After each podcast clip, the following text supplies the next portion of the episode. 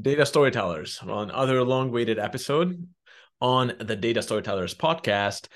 Today, I'm speaking to Alex Dragan uh, from Four Seasons, and uh, I remember I connected with Alex last year, and uh, I think even in our first conversation, we already talked about him potentially coming on the podcast. It's been months, maybe almost a year since that happened, so I'm glad we could finally make it happen. So, Alex, welcome on the show.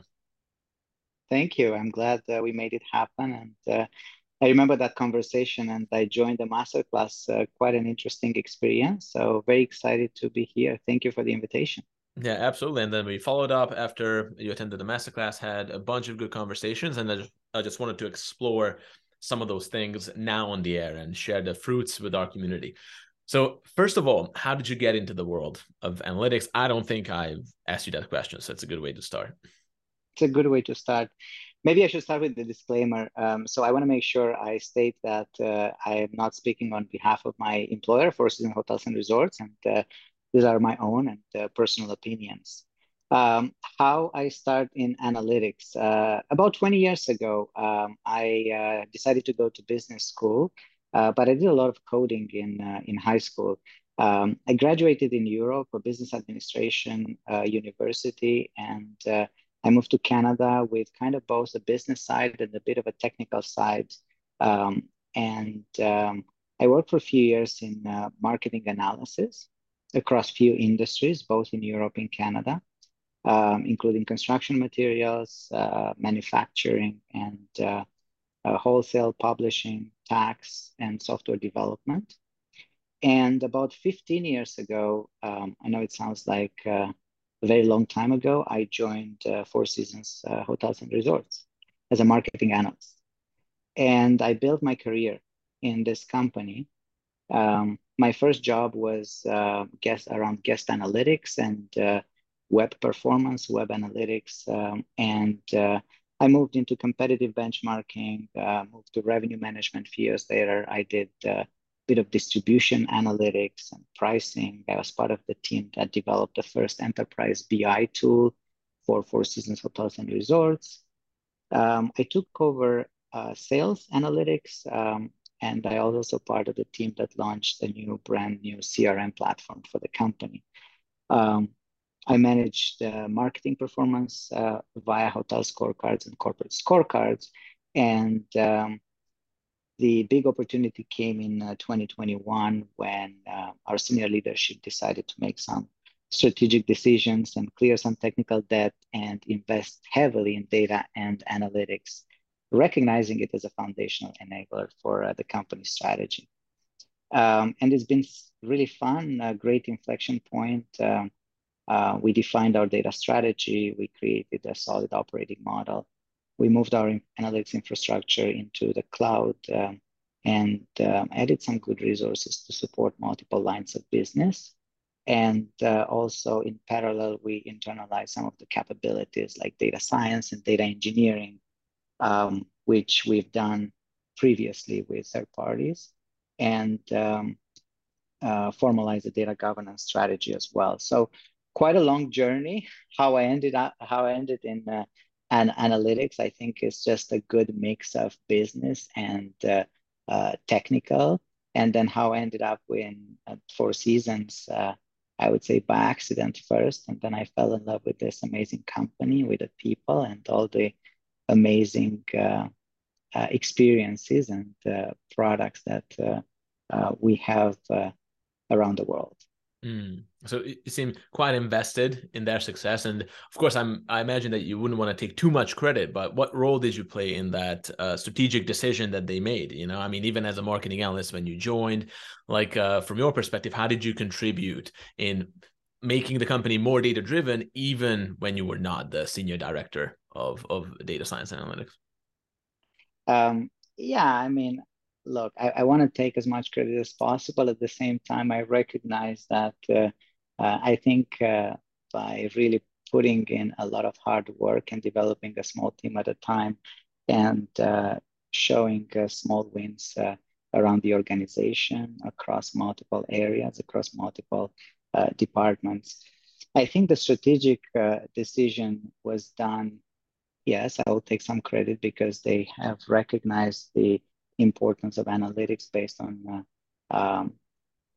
uh, past work that uh, that we've done. At the same time, the company reached a maturity level that uh, showed us that there are significant opportunities uh, for growth, uh, not only in the hotels and resorts, but even beyond that space. And for that, we want to make sure we have a cohesive and consistent data strategy um, to enable the commercial strategy of the company. Got it. So maybe a good segue into some of the topics would be that, you know, I reached out to you, I think it was last year, so 2022. So why did you join the masterclass? Like it probably connected with, uh, and I do remember with some of your uh, focus areas at the time, so some of the things that you were excited about, interested in to explore more with your peers. So what, what were your main motivations actually joining at the time? Where did you want to really develop your career and what were some of those areas that you thought that there's even more opportunity for uh, uh, for you guys and for you as a professional? I think i um, i made a joke uh, with you back then. I said uh, this is free therapy because you get all these individuals in your area. So you have a great opportunity to to uh, vent and discuss about current challenges and current opportunities but setting the joke aside, it was a really amazing opportunity to to connect, and uh, I actually kept in touch with uh, some of the participants. And uh, really understand that uh, we do have the same challenges and at the same time, same opportunities ahead. So lots of good opportunities to learn uh, for all of us. Absolutely, and actually, I did then follow up with uh, you know a bunch of you, and um, we're creating some content, including you think just like Scott, uh, Ranajai, Anand, like a bunch of you guys, like really good insights. Now, what were some of your insights after the masterclass as we as we spoke? And I think we spent some time on what were you some of your favorite learnings, your key takeaways, and this might actually even connect to what you see as the biggest challenges and opportunities right now in the industry. So, what do you think are some of those hotspots? Quite a few, and I think the masterclass was uh, really good um, uh, place to validate some of the observations I've had over the years. Um, we, we are getting to an interesting uh, point in this industry where we're seeing the data complexity keep uh, growing. So I think we have more than more data than we've ever had, and I think with uh, everything is uh, becoming digital, and uh, with the proliferation of digital, data has increased exponentially. Um, now, analytics is not about analyzing uh, simple structured tables. It's semi-structured, it's unstructured data. Uh, now we can analyze not only text, but numbers. We can analyze text, images, videos. Um, and uh, even you know, my company, we probably have a hundred applications in the hotels collecting data on a day-to-day basis. So imagine the complexity of the data has grown significantly, which it comes with some challenges, and the challenges are data quality and integration. So the, the bigger the data gets, the more difficult it is to maintain the quality of the data and to integrate multiple data sources. So maintaining that across uh, the multiple data sources, the multiple uh, data assets remains uh, a significant challenge in, in my opinion. And um, the integration piece um, requires really specialized skills and um, also very careful planning and execution, I would say. Hmm. Another trend I'm noticing, um, you know, the complexity of the data, number one, the advancement of analytics techniques. Um, we are seeing an unprecedented growth in that area with machine learning, artificial intelligence, uh, natural language processing, while in the past we were talking about a simple regression um, or uh, algorithm, now AI and ML um, uh, is, is very prominent. And I think that gives opportunities for organizations to get deeper insights um, into their performance, into their guest base, um, gives opportunities for more automation um, and uh, more uh, make more accurate predictions. On the downside, uh, you create a perfect storm because you cannot keep up and uh, there's not enough uh, skilled workforce. And um, I talked, that was one of the themes in masterclass where in many markets, there are not enough uh, skilled uh, data analysts, data scientists, and uh, other professionals. And um, maybe 10, 15 years ago, you were looking for a unicorn that can do everything, but things got pretty specialized now. So you need to um, get more specialized resources and uh, finding, attracting, and also retaining talent uh, with good expertise in uh, analytics. It's difficult, in, in my opinion. Another theme I'm also seeing, um, I think it started a bit before COVID, but it's continuing. It's uh, around uh, data privacy and ethics of the data. Um, so the data has increased exponentially, and now we have to navigate through a lot of uh, regulations. Uh, it's not only GDPR. I think that was a trailblazer, but now we're seeing significantly more uh, privacy laws around the world, and uh, um, we have to comply. And uh, that adds even more complexity, not to the data itself, but in how we utilize the data uh, from an analytics perspective, but also personalization, activation um, as well. So again, careful planning and attention, as I as I mentioned before. Um, so those probably, in my opinion, are the big ones. Um, um, other themes, cloud. Everyone's talking about cloud. Be careful; it's not going to be cheaper as everyone pitched that cloud idea as uh, on-prem to cloud. It's a money-saving opportunity. I don't think it is, but it brings a lot of sophistication, a lot of additional services. Uh, uh, I think it helps really with democratization of uh, um, analytics uh, across the enterprise. And I think those two are playing a significant role into uh, increasing the data literacy. And by increasing the data literacy of the organization, I think that is the next step into becoming a, to, a true data-driven uh, organization. Mm-hmm. So I know lots of uh, yeah, lots of themes. I took a bunch but... of notes, and there's so so much to explore here. So no, no, that that's a great uh, panorama, I think. Um, and uh, yeah, we spoke about a bunch of these topics. I even have some that we did not mention explicitly here just yet, but you know, I have it in my uh, have it in my pocket. But before we get into that, so you mentioned data quality and integration first as like a big challenge. Okay, so is this challenge like a purely technical issue, or from from your perspective, uh, there are other elements in this? And how heavily is this purely about okay, look, we just need the right technology, we need the right service, or is there something in the way of not getting the right data quality with the integration that you want, other than purely the tech? Oh, it, it, it's both, absolutely. Um, so technology is you know how we get there is the vehicle that takes us there but think about an organization that collects data um, every single day like uh, an unnamed hospitality player uh, leader in luxury hospitality.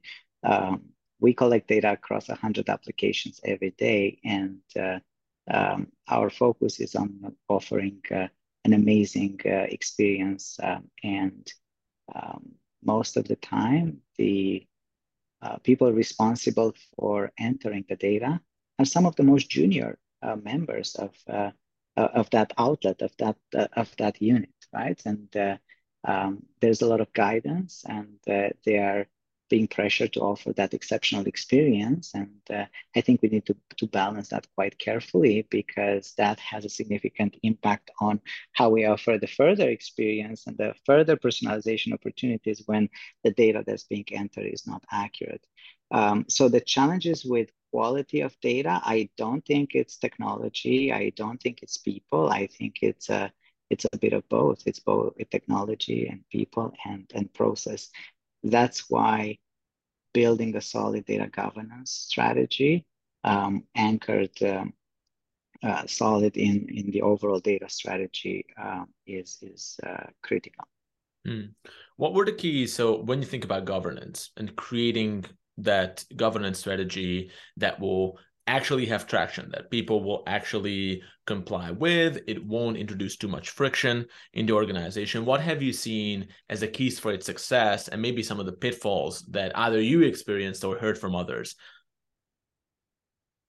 Um, well i think it's uh, it's how you build your data governance uh, um, strategy first, and uh, there are a lot of uh, decisions that you have to make up front that uh, are supporting that. So you need to have a solid operating model to support data governance and uh, um, good executive support um, and executive buy-in and executive sponsorship. Um, you want to make sure you have you apply general frameworks to your company because it, all companies are, are unique um, and uh, the policies, the procedures, the standards that um, govern um, make sense for uh, for the for the company, and uh, it's not really a one size fits all. Um, also, data quality management, and uh, we want to have the ability to to ensure the accuracy, the completeness of the data. So you know having a good uh, data quality program and uh, being able to measure uh, the results of your data quality program is quite fundamental. Um, privacy and security, ensuring all teams come together um, to protect sensitive data. Our guests, our customers are handing us a lot of sensitive data, and uh, uh the legal teams, the IT teams, uh, we have to we all have to come together and agree that um, that data is our guests' data, and we have to protect it from unauthorized access. Um, and the nitty gritty things that are probably not the sexiest things in a company, but data classification data cataloging, um, which you know a lot of analysts feel that that's uh, that's a bit of a drag on, on their work. But I we push our analytics resources to uh, spend 10, 20% of their time to ensure everything is properly documented we have the right classifications in the system, we have the right data glossary, the right data dictionaries. Um, and then all other areas, you know, the partnership with IT to ensure the lineage and traceability of the data. And we that all builds into that uh, notion of single source of, uh, of truth. And um, um, it, it, it, again, it's people, technology, and, uh, and process. Uh, you want to make sure you have the right um, uh, the right structure with the right uh, um, level of ownership and, and stewardship uh, around the data. So I've seen it going very well in some areas where the business was supporting it. And I've seen it not going well when data governance was uh, just a set of policies or um, a set of standards and uh, no follow up on um, auditing and ensuring the implementation of it. so it's not a big bang activity. It's not a huge launch. We have launched data governance. I feel like data governance is uh, truly day to day, very tactical. Uh, once you build your, your framework, it's a very tactical day to day activity that leads to uh, those higher level objectives. Mm-hmm. That makes uh, perfect sense. And you mentioned, uh, I think, of the first thing uh, the operating model and this is something that we we spoke about. A lot of our community members are interested in this like okay with the operating model um and analytics operating model i assume that that's what you meant. Is like am i doing centralized? Should i do decentralized? Is it like hub and spoke? And i think you had a take on this. So would you just introduce your perspective on this particular topic? What kind of operating model should you choose and some of those experiences doom, doom, doom drum rolls, right? It's not going to be a drum roll moment because I think it's all different. It's all different and it's all based on the company's uh, structure, the goals, uh, the culture of the company, and uh, um, you have to take all that in, into account. Um, I think all models um, have, you know, obviously companies are, are using um, centralized models, decentralized. I can just tell you a little bit about my journey. And I feel like when I started, um, it's been a fully decentralized model. And in a decentralized model, you feel like everything is moving super fast. and uh, it has a lot of good advantages. You're building building good technical expertise um, in in in the domain, the data domain. Uh, you are you have the analytics teams embedded into the business. You uh, ensure there's close collaboration. Um, so good advantages, but also huge disadvantages.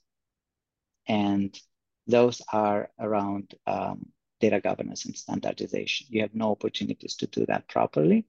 And uh, also, you don't have the advantage of having a central team coming up with the right processes and uh, um, ways of working. And uh, you end up with some departments doing a really amazing job and some others not doing a great job.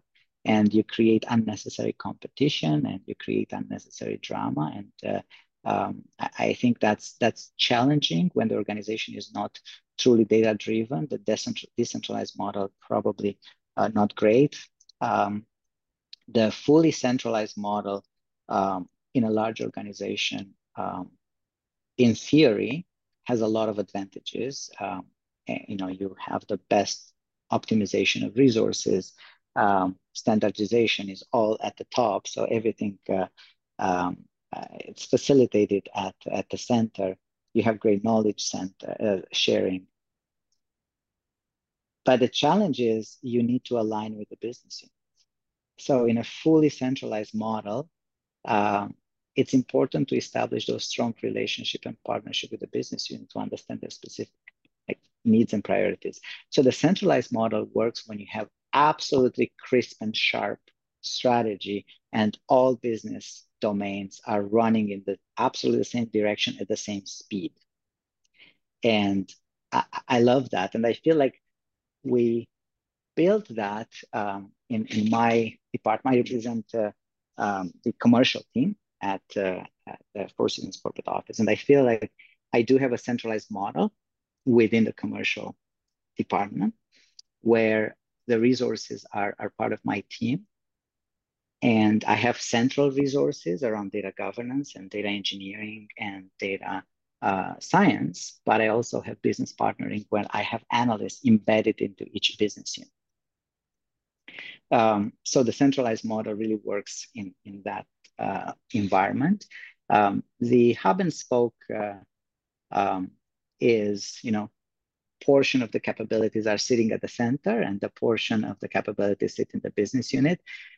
I think as the companies get uh, to a specific maturity level uh, in terms of data and analytics, uh, my personal view is uh, a large enterprise would benefit a large enterprise with a good data-driven um, um, mindset uh, probably would benefit uh, best from from a hub and spoke model because you are controlling uh, the key capabilities at the center. At the same time, you are um, really pushing for innovation and creativity, which most of the time happens in the business unit. Hmm. And then also that presence in the business unit, that kind of sense of camaraderie. I think that's how uh, Brian from from Pepsi did a podcast, and he was one of your fellow attendees. That's how he mm-hmm. branded it. It's like kind of like a, a, Lean Six Sigma term. That's how you can develop that, and that's how usually you can actually acquire that understanding that is required to do innovation, to actually like push the envelope. And you mentioned something that's also critical in that uh, uh, formula, and this was the second thing that you pointed out was executive buy-in and sponsorship. So, what did you find was the key for you to get that buy-in, but also to sustain that buy-in constantly to make sure that these senior stakeholders who support you depend on are constantly engaged? That's a that's a loaded question. It's a really good question. Um, how do you get executive buy-in? Well, I think there are multiple lenses to that. It's it's how you show value of your organization. So you're not pushing analytics is not something you push out and say, hey, I have uh, amazing new products. Uh, it, it's something that uh, um, you're an agent of change in the organization. And how you do that is through uh, constant education um, and then in terms of uh, methods, um, I can give some examples in, in my areas. You want to make sure you always uh, bring case studies and success stories forward. and being able to demonstrate tangible benefits and outcomes. And that really um, positions the analytics teams for success because they should be able to talk about the business benefits, not about the model performance or uh, the quality or the responsiveness of a particular dashboard. So we, we need to bring success stories tied to analytics. We need to uh, talk about business outcomes tied to analytics.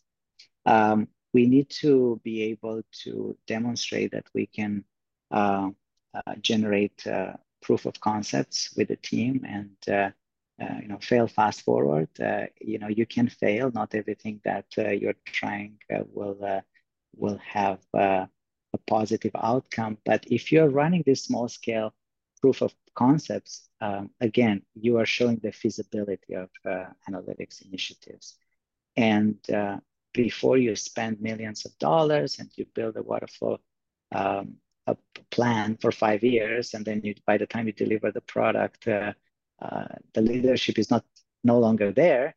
Uh, you should be able to have a very strong gating process and run things through agile and really bring this concept of uh, uh, uh, quick POCs that demonstrate business value.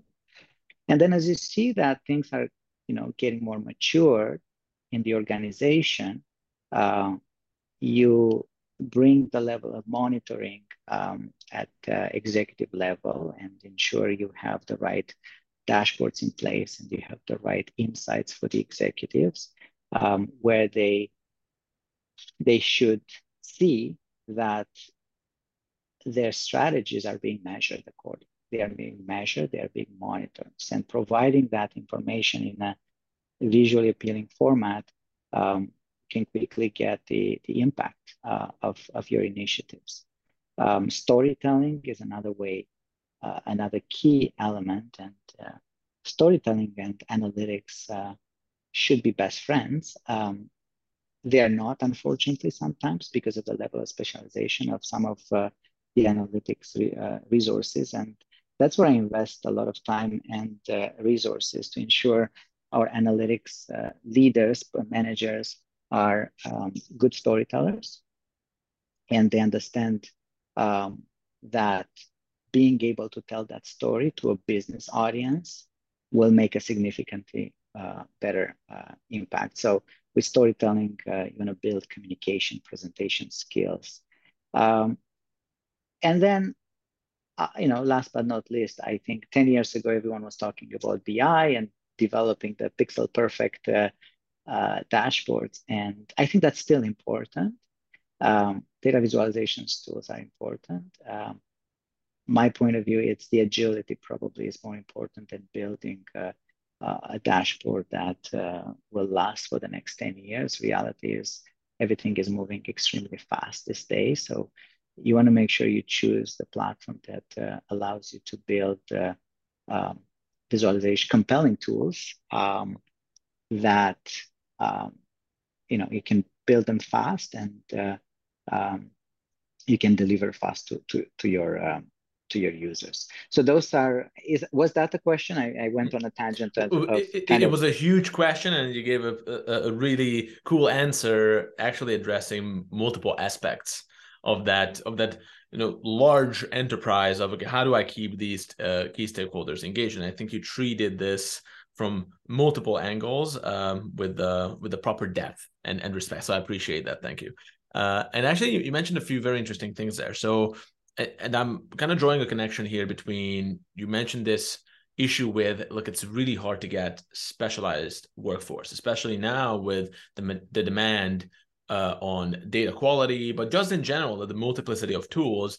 Uh, first of all, can we clarify what you mean by this highly specialized workforce? What kind of specializations are you referring to here?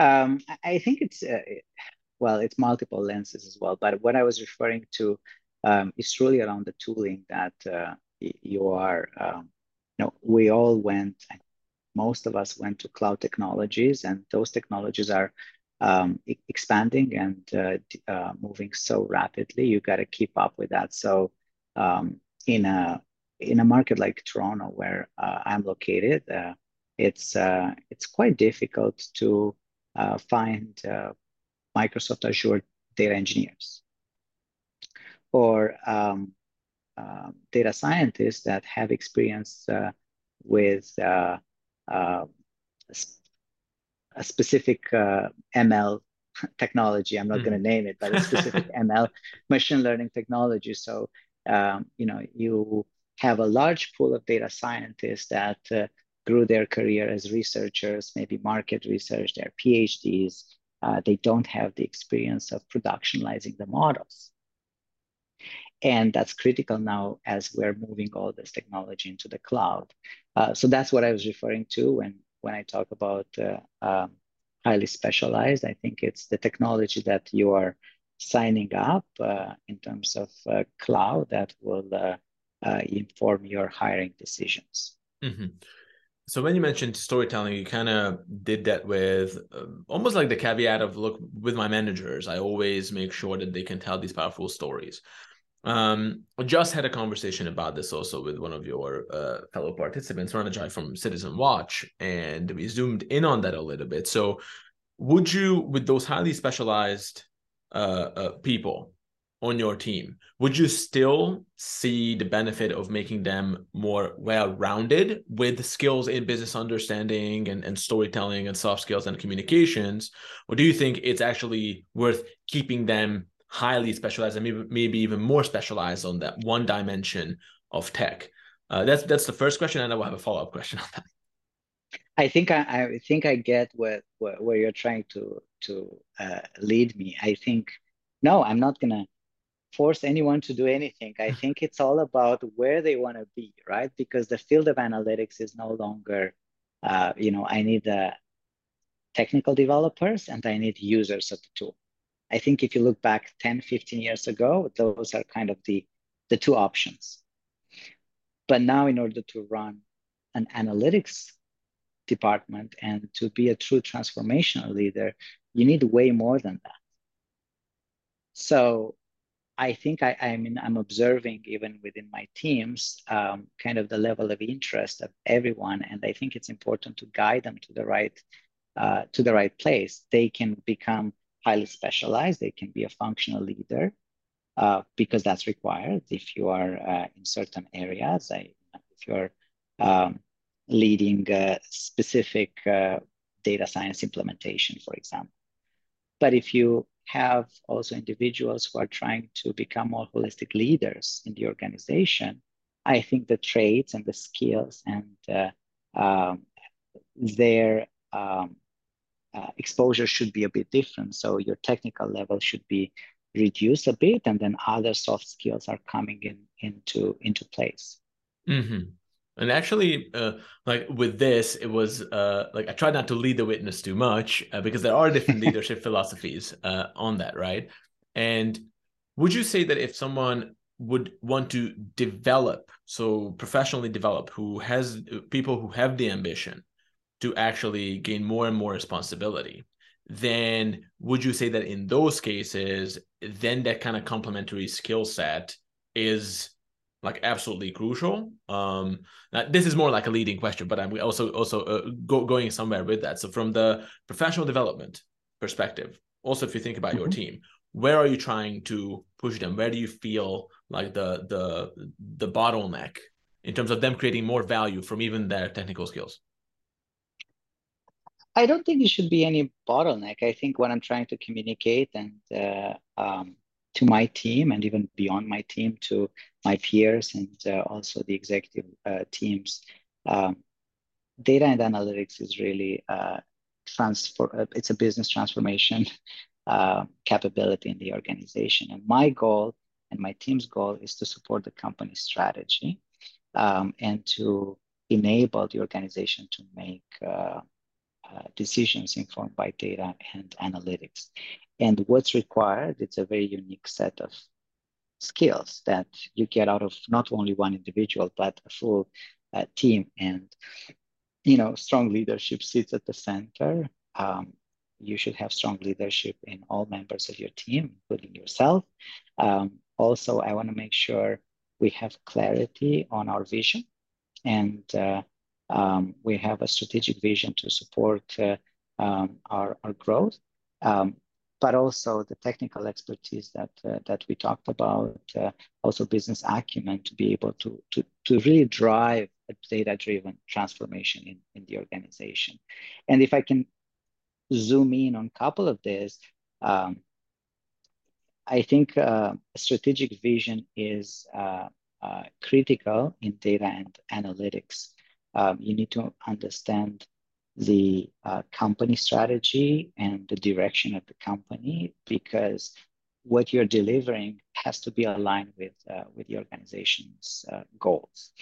Um, Four Seasons, we are a luxury, a premier luxury brand in, in the world, and if you look at our ecosystem, we uh, we have multiple constituents. So we have the guest, which sit, it sits in the center, and we have to um, to to focus uh, our energies around the guest. At the same time, um, employees are critical because uh, a happy employee also has the ability to deliver great service.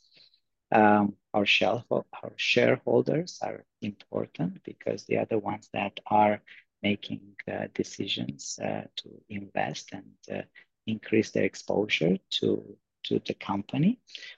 Also, individual hotel owners are super critical for us because they are the ones that put their trust in the brand and uh, they want to generate uh, profit for their assets. And last but not least, uh, a great network of business to business partners that are actually selling or Four Seasons on behalf of, uh, um, uh, they're selling the product on, on behalf of Four Seasons. Um, so it's a, it's a full ecosystem. So you, you need to have that strategic vision and uh, um, you need to be able to also articulate a roadmap for data and analytics because often you get someone that says, hey, I need this and this and this and this and this. So you got to take that and you got to be able to translate that into a roadmap because not all the data is available. Not all the data is in, in, in good shape. The data quality, data integrity, um, and you need to be able to go back to your stakeholder and say, this is great. I understand this is the roadmap. This is how we're going to get there.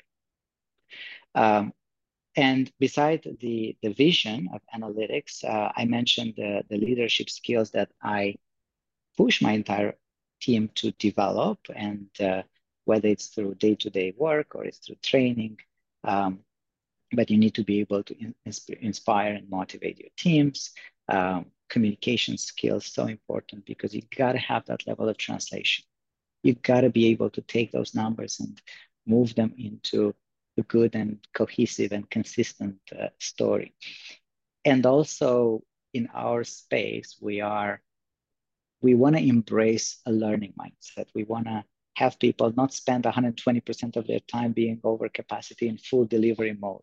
We want them to keep that 10, 15% to, to experiment, to try new things. The business is changing, the world is changing. So how do we push innovation, creativity? And beside that, business acumen, I absolutely think an analytics professional should understand the business they are part of you know, every single day in our hotels, you have guests that check into the hotel and their only goal is to be in and out because they have a meeting next day. They're corporate guests, but you also have people that are here to stay for a week and uh, enjoy the facilities of uh, the hotel or the resort or you have people that come on the weekend and the only thing they want is a good place to sleep but they want to go party and uh, go shopping on the weekend to particular destinations you got to understand exactly how the business works and operates to build your data products and your outcomes to um, um, according to uh, the business objectives so business acumen is important um, and uh, um, Another area that's cr uh, critical for middle uh, uh, management is change management and influencing. Um, we don't want to be data providers. We don't want to be the individual that sends an Excel file every week. There's no value in that. That will be replaced by automation. We want to be the ones that are partnering and be able to, to change and influence the way um, uh, various departments are uh, conducting uh, their business. Yeah, absolutely. And actually, even when you mentioned the roadmap, so okay, how are we going to get there? In and of itself, that's a story, right? Like you need to turn it into a narrative that will resonate with both the individual that you that you're talking to but that business acumen comes in because that's the context. That's like basically both the vehicle and the environment where the story takes place right? So all this needs to click. And without that just purely like your you know technical acumen which can build amazing things right it will fall on flat ears or it will you know just won't generate the kind of value uh, that you're looking for. So that was really good. Actually the second part. So now we barely touched on the data quality and integration part, and it branched off from uh, from from there. But you mentioned these advanced analytics techniques, so NLP, generative AI. So I'm conscious of our time, but um, we have to talk about it. So with this new wave of ChatGPT, generative language modeling, it's a whole new like burst of excitement and hype, which is not new to data analytics. You know, it's like it's constant hype cycles. Uh, but where do you see the biggest opportunities in this and the biggest risks, specifically for data analytics professionals? Um, so just full disclaimer, I'm not a data scientist. So um, I think if my uh, director of data science uh, listen to this, I have to be very careful what I say because she will hold me accountable for what I say. And if I make any, any mistakes, I, I have to apologize in, in advance. Um, I, I, look at all these advancements as, as huge uh, opportunities for all industries. Um, first, before we talk about ChatGPT, if you think about the role of data science, it's really to bring advanced techniques into interrogating the data. Uh, with BI, you are very good. Uh, you are in a good place uh, uh, looking in the rear view mirror. But with data science, you want to be able to forecast your business. You uh, you want to make sure you understand the key groups of your customers or um, your hotels, or uh, you know you got to do clustering analysis, natural language processing, where you have all this incredible wealth of data across all systems, where you will start getting consumer sentiment out of it. So. Um, I see all those being roadmapped. I see all those being uh, classified and uh, um, grouped into use cases. And uh, uh, as I said earlier, being able to deliver proof of concepts because not all of them are prime time and I don't think you are able at this point to fully operationalize every single model your data scientists will experiment with. Um, I think what AI will bring to analytics in particular. So we know what analytics brings to the organization, but what is AI bringing to analytics? I think that's another interesting topic because tools like ChatGPT and not only, I think will advance some of the data exploration and analysis. I think we can actually be faster, and uh, we have started looking into that. We're not uh, too far ahead, but we're looking into that. And I think uh, tools like ChatGPT um, provide a lot of opportunities into improving your data exploration and analysis, um, being able to uh, coach and mentor the data scientist. Um, and it's really, you can um, you can have a conversation with ChatGPT and uh, um, I'm I read a lot of uh, white papers that suggest that uh, uh, leveraging the tool, you can actually improve your uh, coding, you can improve your ad hoc uh, queries. Uh, um, it seems like there are some use cases around data preparation and uh, data cleansing, which I'm super excited to, to explore.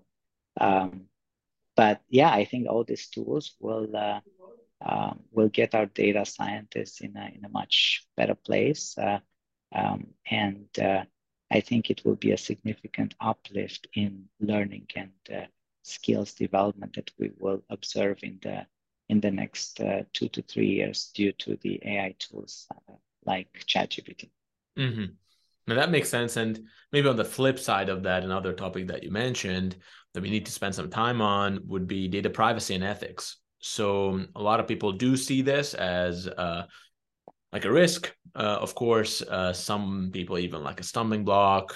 Um, but a lot of people look at it as an opportunity for data analytics functions, especially in terms of you know taking ownership of that narrative.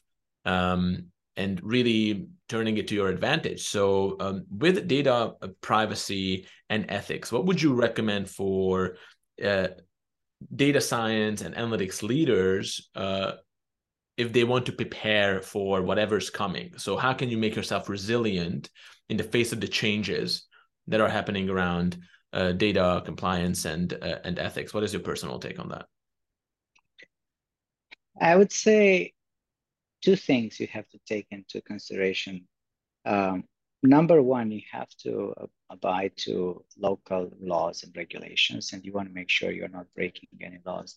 And number two is uh, always put your customer, put your customer in the center. See what the customer truly wants, and if you feel like you're leveraging the data in a way that the customer might disagree with, then you're not doing the right thing you always have to put your customer in the center of your decision making. And that's how successful companies are really evolving over time.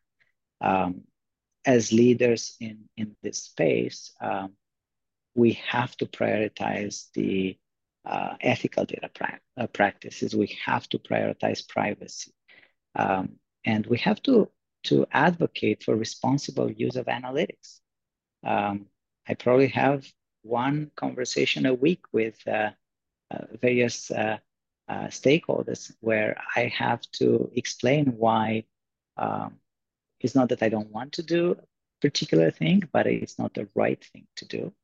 Uh, so responsible of use of analytics. So as a leader in analytics, you have to be a champion of fairness of the data, of uh, you have to be an unbiased decision-making leader uh, transparent, and always keep that in mind. The data has to be used uh, um, ethically. You have to put your customer in the center. You have to always be in compliance with uh, with relevant uh, regulations. And uh, another interesting, I mean, how do I explain this? It's it's it's about being proactive and it's about uh, promoting a responsible handling of the data. So when you have somebody that says, "Hey, I have this cool data set. Look at this. Let's let's use it," you have to temper and curb that enthusiasm and say, "Okay, let's try to do a legal review and let's try to go to a data privacy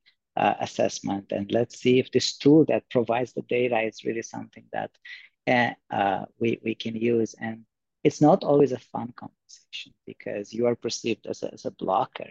Um, but I think if you position yourself as a, uh, as a leader who prioritizes the ethical use of data, I think long term you will gain that trust in the organization. So you will get less of a push and more of a ask for guidance do you have any best practices on navigating some of that friction you know when it arises i mean you have now long experience in probably having been through a lot of those both when you were probably uh, you know at lower levels of the organization now you're in a leadership position any any best tools on how to make sure that you effectively navigate that friction and maybe even turn it to your advantage Yes, and I think this is not necessarily about tools in, in a sense of uh, uh, technical tools. It's building the right operating model. I mean, I'm very grateful. We have an amazing company with amazing people, and uh, our partnership with areas uh, like legal and privacy um, is um, absolutely amazing. We have amazing uh, an amazing group there that's uh, really coaching and guiding us through um, the local regulations.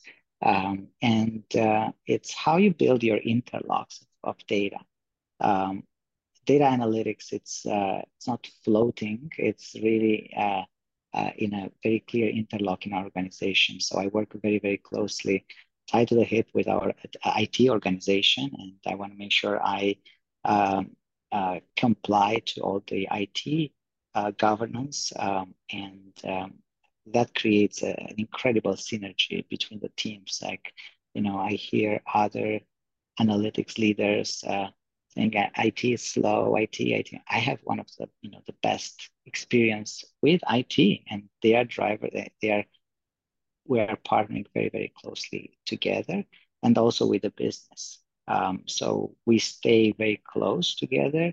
Um, we discuss about the outputs of uh, um, our um, analytics uh, efforts, whether it's insights, personalization, activation, self-serve, etc., etc. So I think my only guidance is not tools as in technical tools, but build the right operating model, build the right interlocks, um, and uh, ensure you, um, you educate people, you advocate for ethical use of data, um, and um, that's uh, that's a huge win.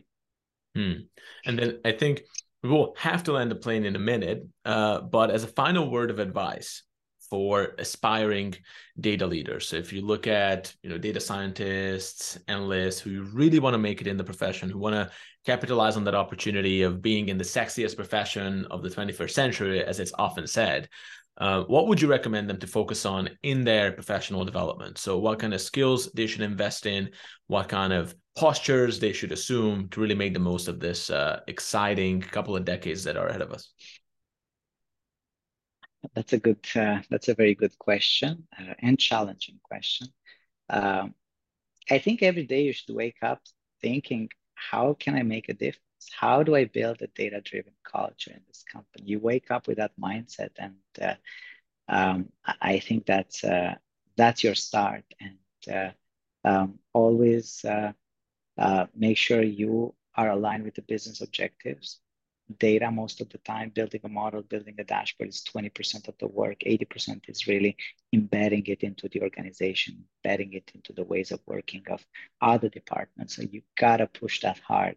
So align with your business uh, objectives. Make sure you have a very good engagement with your stakeholders. You know, have one-on-ones, have uh, touch points with uh, executives uh, across all areas, not only your peers or your superiors. Uh, you know, I meet with uh, uh, people. I, I, every time I travel and I go to the hotel, I talk to the front desk person to see their pain points and you know what do they feel when they check in a guest and how can we improve that experience so we can actually collect better data. So, you know, foster those relationships and improve your stakeholder engagement, um, collaboration, and learn how to work in an agile, cross-functional manner because you know companies are not built anymore as a huge hierarchy. Um, there's a lot of flat organization and learning how to work cross-functionally is, is critical. Um, improve your communication. Um, continue your learning. Education is critical, not only for yourself, but for your teams as well. Um, and last but not least, uh, I think uh, continue being an agent of change. Change management is is important, and uh, um, work very closely with your business transformation teams. Work very closely with your operations teams. Um, identify proactively your bar- uh, barriers. Like identify what can like who's gonna be resistant to this idea and work that muscle, work that person until you make the presentation. If you present a new idea in a boardroom, it should be a checkbox. You shouldn't have anyone saying this is uh, the worst idea possible. So you got to work those relationships and you got to push really hard on change um, management. And that means actively engage, listen to people's concerns, uh, communicate very clearly about the benefits, and also don't hide potential implications because you might create more work on some uh, people's uh, um, uh, portfolios. So I think, you know, if I can close this, if you manage your the change effectively, um, there will be less resistance and full adoption. So your job is almost complete because you're passing the output of the analytics products to other teams and now they're running with it you don't have to constantly knock on on doors that are seem to be locked you have everyone else really fighting for you and for your um, for your work No, I think this is like the perfect note to finish on, and I think we will land the plane right on the dot. Fantastic insights. Thank you very much, Alex. We appreciate you, and uh, we hope to continue our collaboration. Maybe one of the future face-to-face member touch points, member events will be in the Four Seasons. Who knows? Uh, Absolutely. Let, us try that. Let's try that. And really thank you for the opportunity. And uh, uh, talk to you soon, Laszlo. Thank you. This was great.